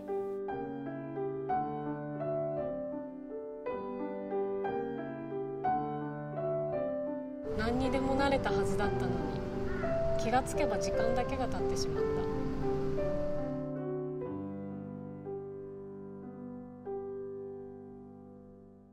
All right, Anna, you finished watching this film today. I did. What is Yeah. your uh, initial impression of this um, triptych uh, love affair type of a, a film of desire and deceit and love? hmm Um, so I think it was a very competently made, very well made movie. Um, I don't know if I was super emotionally invested in any of what was going on. Um, not to say that I was disinterested, like I was still engaged, but I, um, it was more of like a clinical interest and like I don't know, I wasn't really sure An appreciation, not an yeah, investment. Yes, yes, exactly. Um, which honestly, so the only other Hamaguchi film that I've seen is Drive My Car, and that is also how I felt for a lot of Drive My Car. There were a few. I know, I know. That was the best movie last year. What are you doing with yourself? I just there were there were like two scenes. It was a scene between the younger guy and the main guy whose names I have now forgotten in the car, and then the final scene where they're doing the Chekhov play, and I was like, "That's incredible," and that was really moving. And then the other for the rest of the runtime, I was kind of like, "This is very well made." I'm not super emotionally into it. Those two scenes were like absolutely stellar, though. I was like, if the rest of the movie could have been a, been, a, in my opinion, obviously, as good as those scenes would have been, like absolute top tier. But Sucks um, to be you because it was. okay well and i'm happy for you um i wish i had liked it more but i mean i still liked it whatever that's a whole different conversation but um anyway so i felt a lot of that same feeling for wheel of fortune and fantasy except minus those standout scenes that really made me be like wow this is incredible at least Mhm. these two scenes um i and i also i will say during the second one when the lady the the character the woman character was was reading the erotic portion of Reading the high literature? right sorry. It can high literature can be erotic okay? The erotic portion of a professor's work to the professor i like kept pausing it and sending snapshots of the subtitles to my friends and being like look at this guys not to Did you watch it on to- Kanopy as well? no i i paid three dollars for it on amazon prime to rent Why would you do that when you have Kanopy, one of the greatest resources? because i've Um, forgotten that i have Kanopy that's well, why so I I guess I don't know about your subtitle experience, but my subtitle experience was very much like reading the block of words and then reassembling them to make sense in my head on Kanopy because it would it would be like but comma and then it would say like the end of the sentence and then it would say the beginning of the sentence oh which is a direct translation of Right. the Japanese and then I'd have to like rethink like what they're saying and there's certain sentimental portions where I don't actually know the order of operations to what was said Interesting. That's really interesting. No, I think mine were pretty like they were switched to follow the grammar of English, whereas, you know, subject or object, all that. Um that's really huh. Wow, I wish I wish I had taken more linguistics classes in college. Um, because I think that would be really interesting. Cause I'm um yeah, no, mine was very straightforward, so I didn't have any of that, but I am excuse me, I am curious um to know you know how something like that affects things especially if you're reading literature like obviously translation especially it's super from- important. Right and especially you know it's not like it's from um you know a romantic language like italian to english or something where it's like kind of similar. It's like no it's a completely different alphabet. It's a completely different writing style. Yeah, um it's a different way of interpreting a word here a word there changes the so i mean just the the like you know, by the time we've received it, it's gone through so many different changes. Like it is, and the amount of subtlety to Mhm.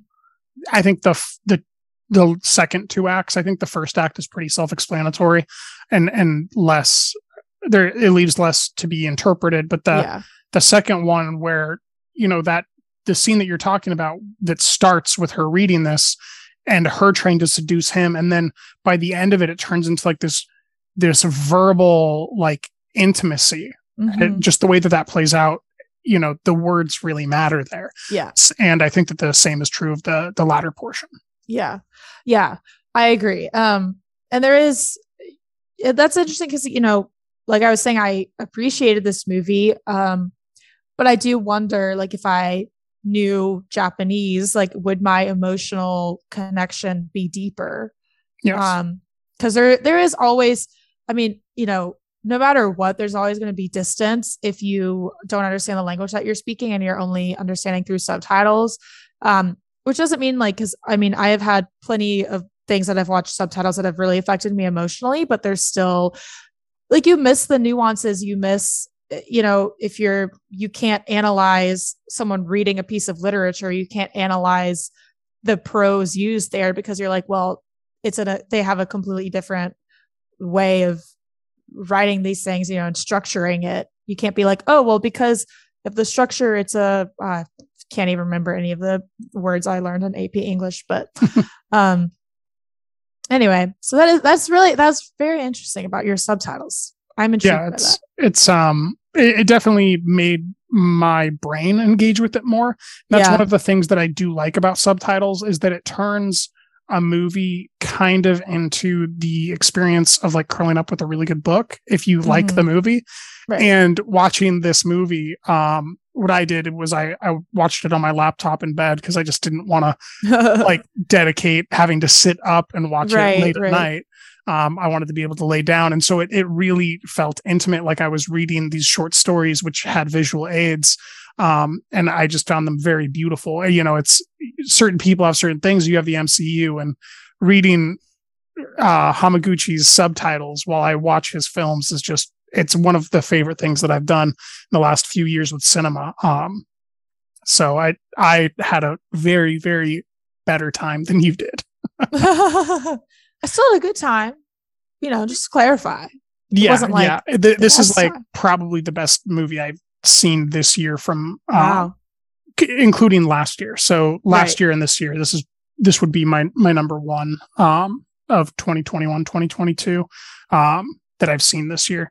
Um not What- better than Drive My Car, obviously. Yeah. oh, of course. What So- what tickled your your fancy so much? I, I would say the intimacy of the relationships that are being put to Mhm. screen. Um, those one takes are very casual. Yes. They're Yeah. not forced. They're not 1917 absurd technical feats that end up sacrificing the stakes of the film I to- love 1917.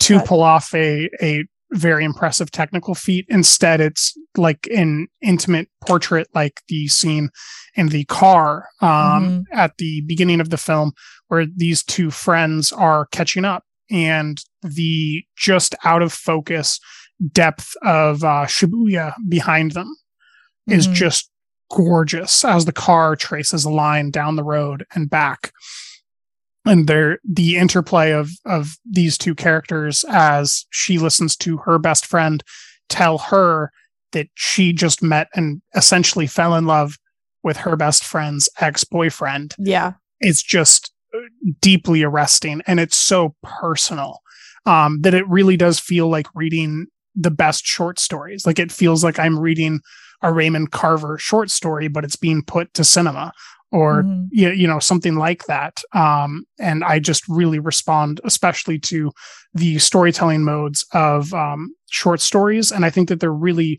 well suited in certain directors hands to be an adapted less so with novels because Mhm. short stories are so um active tense and they're very Yeah. visual and i think hamaguchi takes the appropriate amount of risks in adapting them and making them very personal Did you have a favorite um of the three stories?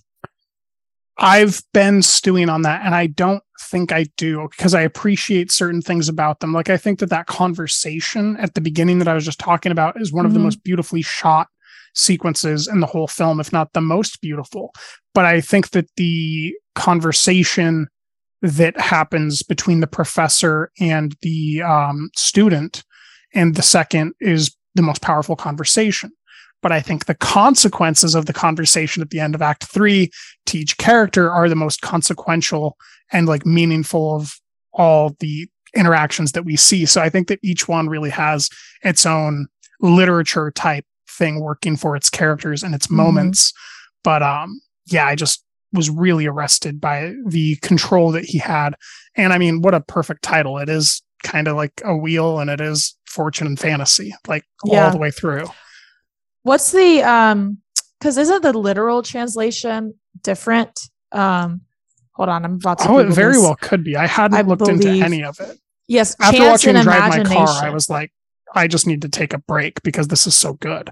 Chance and imagination. Yes. Okay. That's that's also a perfect Yeah, that's that's fantastic because the the beginning of the film is very much the best friend imagining what her future could be like. The second it is reliant on chance for its outcome and the the third is simultaneously both um very effectively. And they use that they use imagination with their chance meeting to change their um their personal stories and forgive themselves and kind of work through stuff. It's very very beautiful. Mhm. yeah i really like these like deep romantic um textual things put to film in this way. It's very eric rohmer um slice Yeah. of life um singular characters being depicted over a transporting um day event or however you want to frame the time hmm I think I right I know is kind of like joking about the um erotic bits of the the second one where she's just reading that and I was like kind of shooting the shit but but Mhm. like not really because I think that was actually my favorite portion um because of like you said like the verbal intimacy that these two people achieve. And it's um I don't know it's like such an interesting connection um because Yeah. it it's so deep but they never like never do anything. They never touch. And there's specifically like I thought it was so funny when she started to read that and she and the students come out in the hallway and she goes to close the door and the professor just like really awkwardly reaches around her and opens the door Oh, it was up. full like this is deeply uncomfortable awkward Yeah. the office moment It was awesome. I was like, that's great. yeah as i was Um, sitting there i was like this is so uncomfortable Oh yeah. It was move like faster open the door faster get Yeah. this over yeah um like i i think uh, but specifically i think that mm, like the my favorite part of that was when she finished reading it um that excerpt and they just started talking like that that bit from when she stopped reading the excerpt and then led up to oh i'm recording you because i was trying to be a, a honey pot right? That's what it's called honey pot honey trap yeah. whatever. Yeah that's how it was translated was honeypot. But yeah, Yeah. honey trap is the same idea. Um like that i don't know i for some reason that was very moving to me that just that little bit um and like you said i think like the long shots the long takes um that are used throughout this really are so good at, at just letting the characters and the actors just like breathe and feel really lived in and intimate um with one another.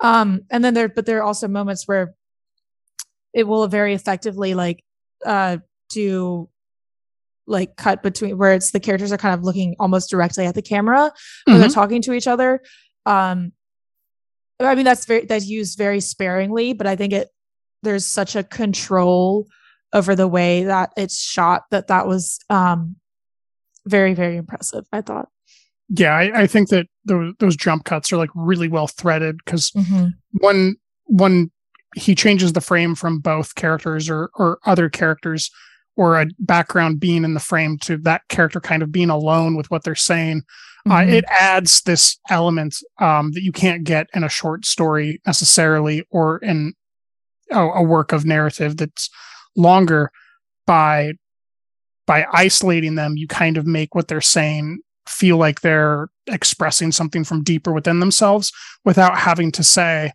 I'm expressing something from deep within myself.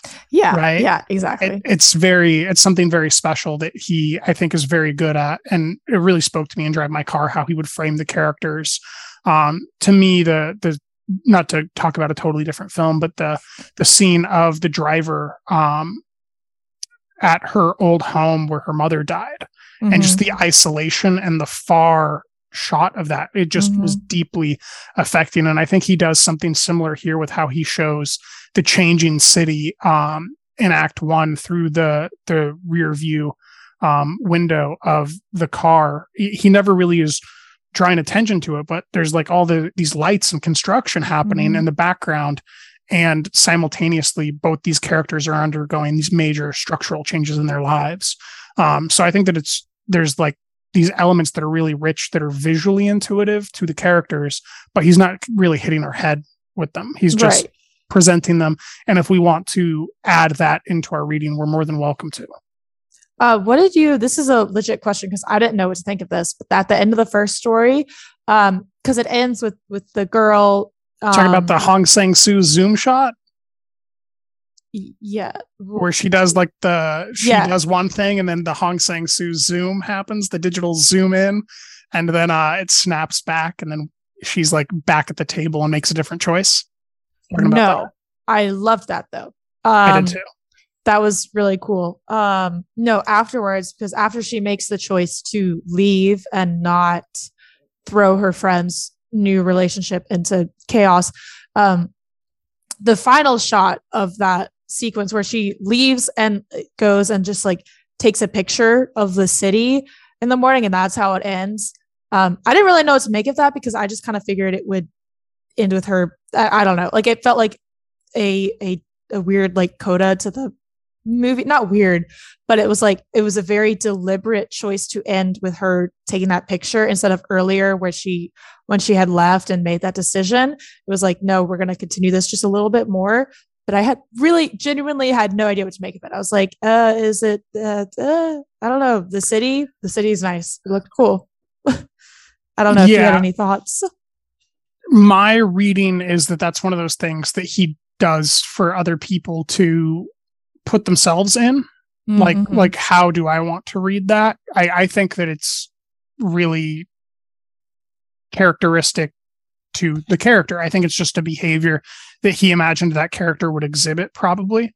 Um, but if I was to try to like get inside of that version of her that didn't tell the truth, I, that that's like one of my maybe small hangups is that the girl that confronted her ex boyfriend on Yeah. impulse that then left and ran away is now making that behavior change. So um, maybe it's a resetting of control. Um, Maybe Mhm. it's exhibiting some sort of control over the city itself that she was just being driven through and was really at the whims of itself. Um, if I wanted to give it that sensibility, but at some level, I, I think that she just wants to be distracted. Yeah. Okay, I literally because I was like, why is she taking a picture of the city? I don't know. Because the others, I was like, yeah, that's why. That's why it ended here. Um, Mhm. That one, I was like, hmm. okay, well, thank you.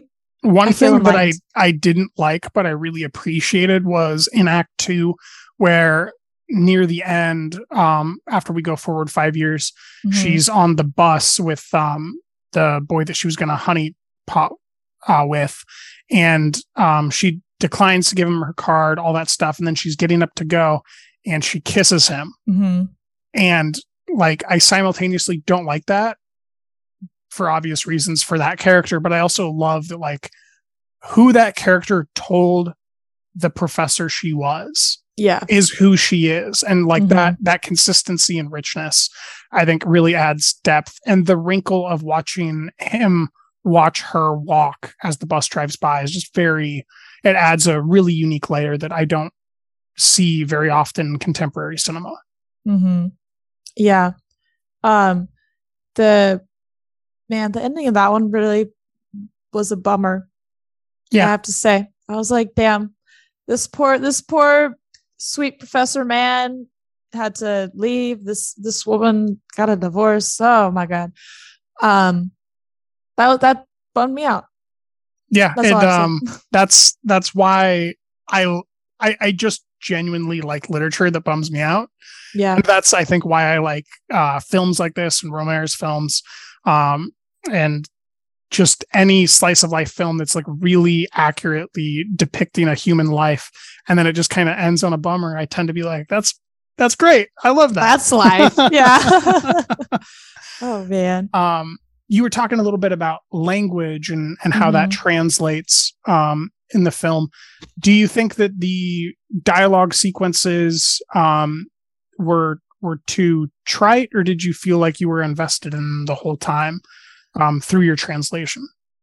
Uh um no, I think I I think I was invested. Um it like I mean like you know like I've said there's definitely a weird disconnect especially I feel like um if if a language doesn't follow like the grammatical structure of English like you know you're reading along with the subtitles and you're expecting the inflections to kind of go along with how you're doing it in your head and that doesn't happen. Yeah, the timing doesn't sync. Right, right. And you're kind of like, oh my God, like what's going on here? Um, but no, I would say like I don't think it was too trite or anything. Um, I'm trying to think of things. Um like I, I I didn't have an issue at all with the translation. It's more, you know, it's just a fun exercise to be like, wow, well, what would you know, how does this happen? Like, how do we get from th- this in Japanese to this in English? Crazy, crazy talk. But I, I mean, listen, I had no issues, but I'm also not a linguist. So, did you have any issues?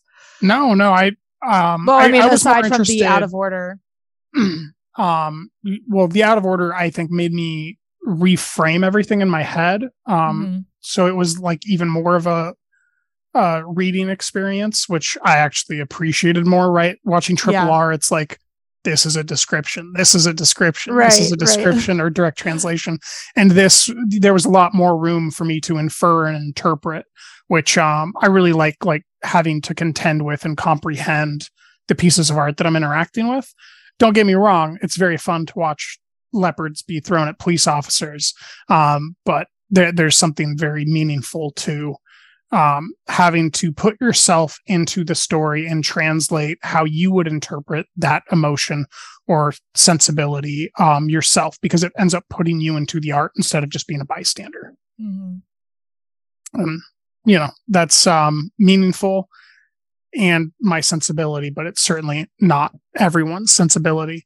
Um, yeah is there anything else that you wanted to go over in the title was there any scene or character that stood out other than those that we mentioned Oof. Um, I mean, really, like I said, I think the second one was the one that stuck the most with me. Um, gosh, I feel like there should be. Do you have something else? Oh, I will say that um the final sequence, um Mhm. I don't remember the name of that character in the final sequence, but I did not respond well to her for about the first half of that portion. I was like this is boring. She's just a character that's searching for someone.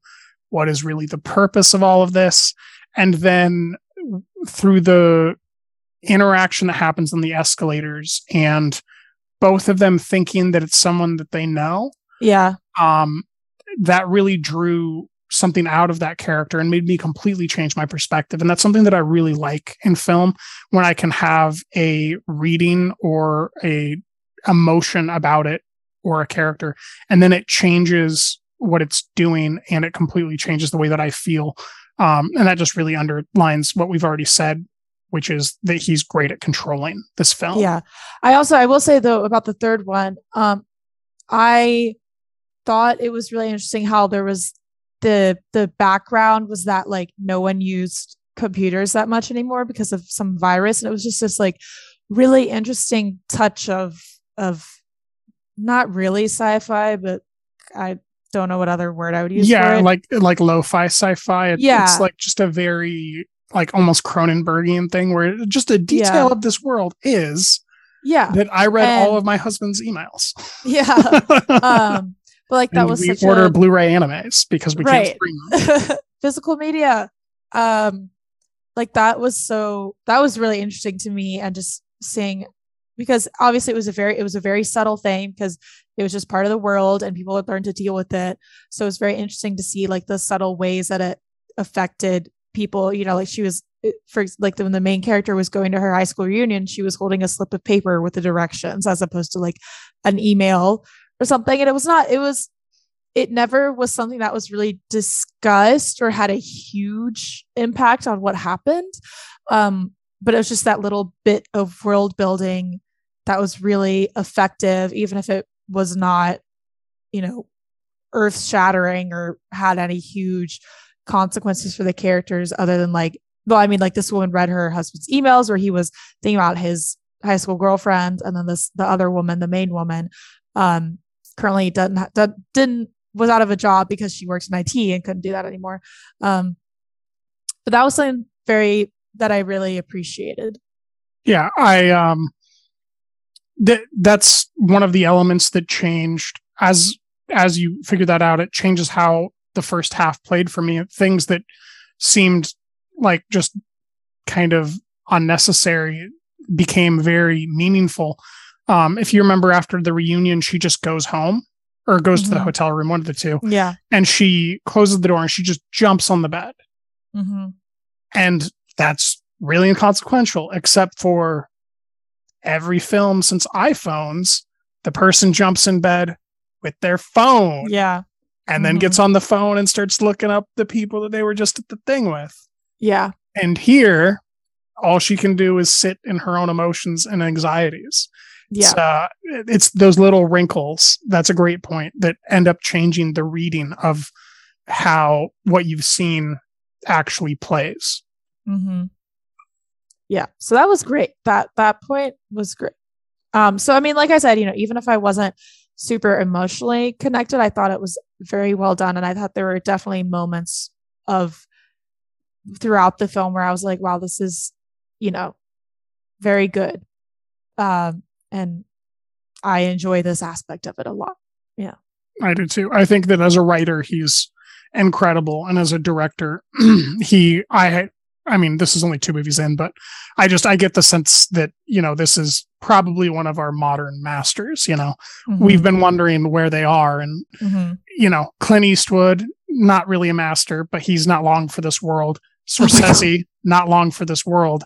Jesus Spielberg, not long for this world. So it's like, who are the next Right. masters? You know, Mhm. um, Inarritu, maybe um, Del Toro, probably not. So it's it's interesting to see um, global cinema kind of rise up and announce these new masters, especially with streaming and how these are all available. Um, you know, it, it's going to be really interesting to see how um, artists without the separation of countries are Mhm. able to become popular in nations outside of their own.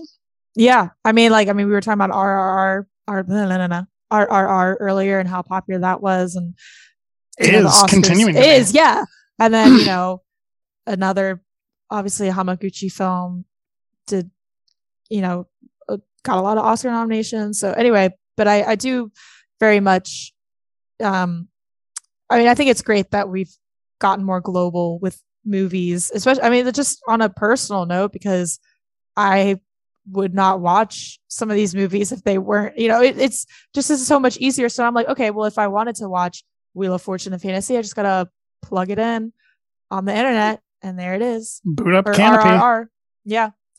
Um. So yeah, all good things. Yeah. Well, is there anything else that you wanted to go over, or should we wrap it up there? No, I I think I've I've said my piece. Um.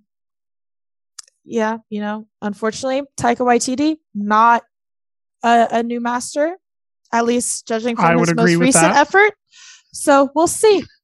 We- Taika, if you're listening, you're on thin ice with me. We will see. Thank you so much for joining me, Anna.